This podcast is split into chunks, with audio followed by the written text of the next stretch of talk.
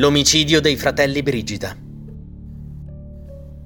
Il 20 aprile del 1995, dopo lunghe e complicate ricerche, i fratellini Laura, Armando e Luciana Brigida furono ritrovati morti in un fosso di Cerveteri.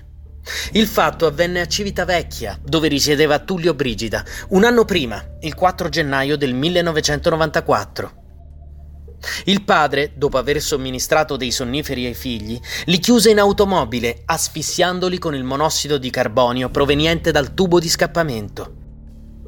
La motivazione accertata fu quella di vendicarsi nei confronti della ex moglie Stefania Adami, con cui aveva avuto vari scontri, a volte sfociati in episodi di violenza.